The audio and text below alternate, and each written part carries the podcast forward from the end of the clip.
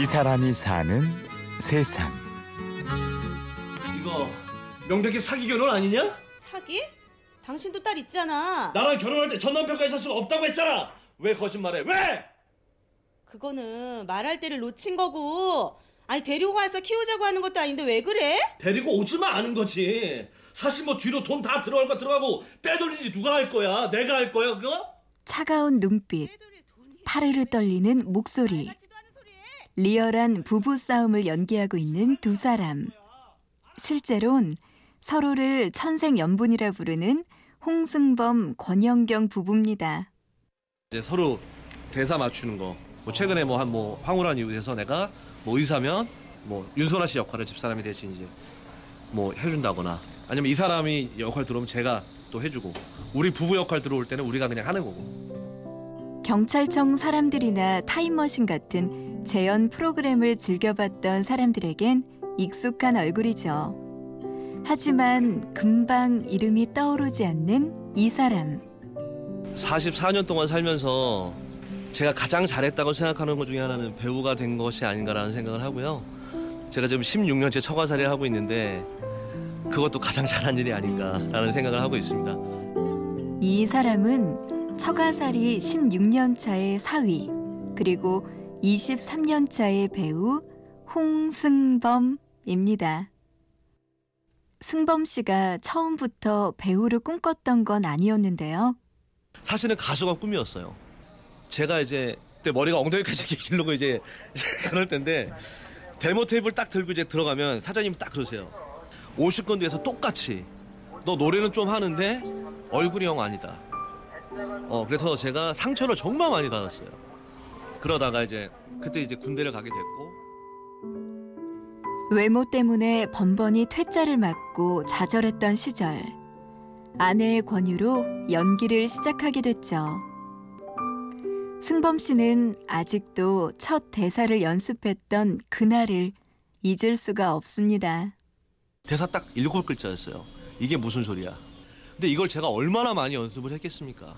첫 녹화고 첫 드라마고 막 이러니까 계속 연습만 하고 좀 누웠다가 눈 붙였다 연습하고 눈 붙였다 이러다가 한 3시간에 제가 잠이 들었어요. 이렇게 분장실에서.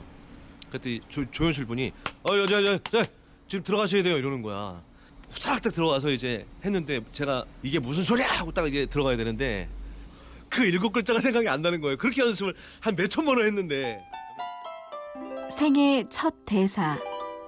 이게 무슨 소리야? 그 한마디가 왜 그렇게 어렵던지요.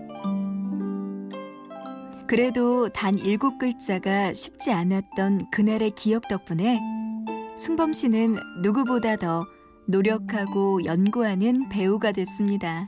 육교에서 하프판 주세요. 이런 이제 이런 건데 정말로 허름한 옷 입고 나가서 깡통 분유통 있잖아요.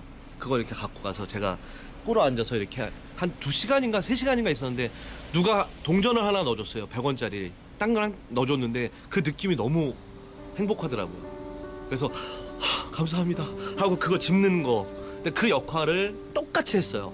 드라마에서 감독님이 박수 쳐주셨어요. 그냥 리액션, 그냥 액션이었거든요. 대사 없고 그냥 제 표정, 리액션. 그런 승범 씨의 노력을 알아보는 사람들은 많아졌고 그만큼 승범 씨를 찾는 사람들도 늘어났죠. 하지만 행복한 날들도 잠시 드라마 같은 사고가 그를 찾아옵니다. 제가 2013년도에 교통사고가 났어요. 그래서 뺑소니였고요. 의사가 다리를 절단할 수도 있다. 그래서 제가 검색창에다 뭘 쳤냐면 다리 하나 없이 살아 살아가는 법, 다리 하나 없이 내가 살아가는 방법을 빨리 터득을 해서 우리 가족의 가장으로서 내가 만약 그렇게 된다면 배우로는 못할 거니까 다른 직업을 찾아야 되잖아요. 그래서 내가 뭘 해야 되겠다. 그래도 어떻게 기적적으로 지금은 뛰어다녀요. 의학적으로 이건 기적 같은 일이라고 얘기를 하더라고요. 그래서 기적. 그건 기적이라고 할 수밖에 없었죠. 승범 씨는 다시 연기를 시작했고 점차 재연 배우를 넘어 인기 드라마에서 비중 있는 역할을 맡게 됩니다. 28개 핀 박은 상태에서 저한테 빛나는 로맨스라는 드라마가 연락이 왔어요. 그러니까 무릎 꿇고 뭐 뛰고 뭐 막 걷고 이런 씬을 못 해요. 그럼에도 불구하고 저를 써주셨어요. 요리사 셰프 역할로. 그거를 제가 한 아, 70회 가까이 나갔어요. 제 좌우명이 있다 그랬잖아요.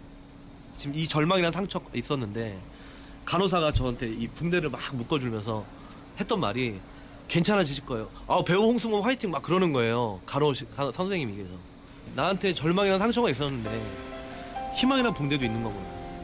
그래서 제 좌우명을 절망이라는 상처 위에 희망이라는 붕대가 있다고 바꾼 거예요. 절망이라는 상처 위에 희망이라는 붕대가 있다. 멋진 말이죠? 지금도 누구보다 행복하지만 승범 씨는 가족을 위해, 꿈을 위해 한 걸음 한 걸음 더 나아가려고 합니다. 배우답게, 아빠답게, 사위답게.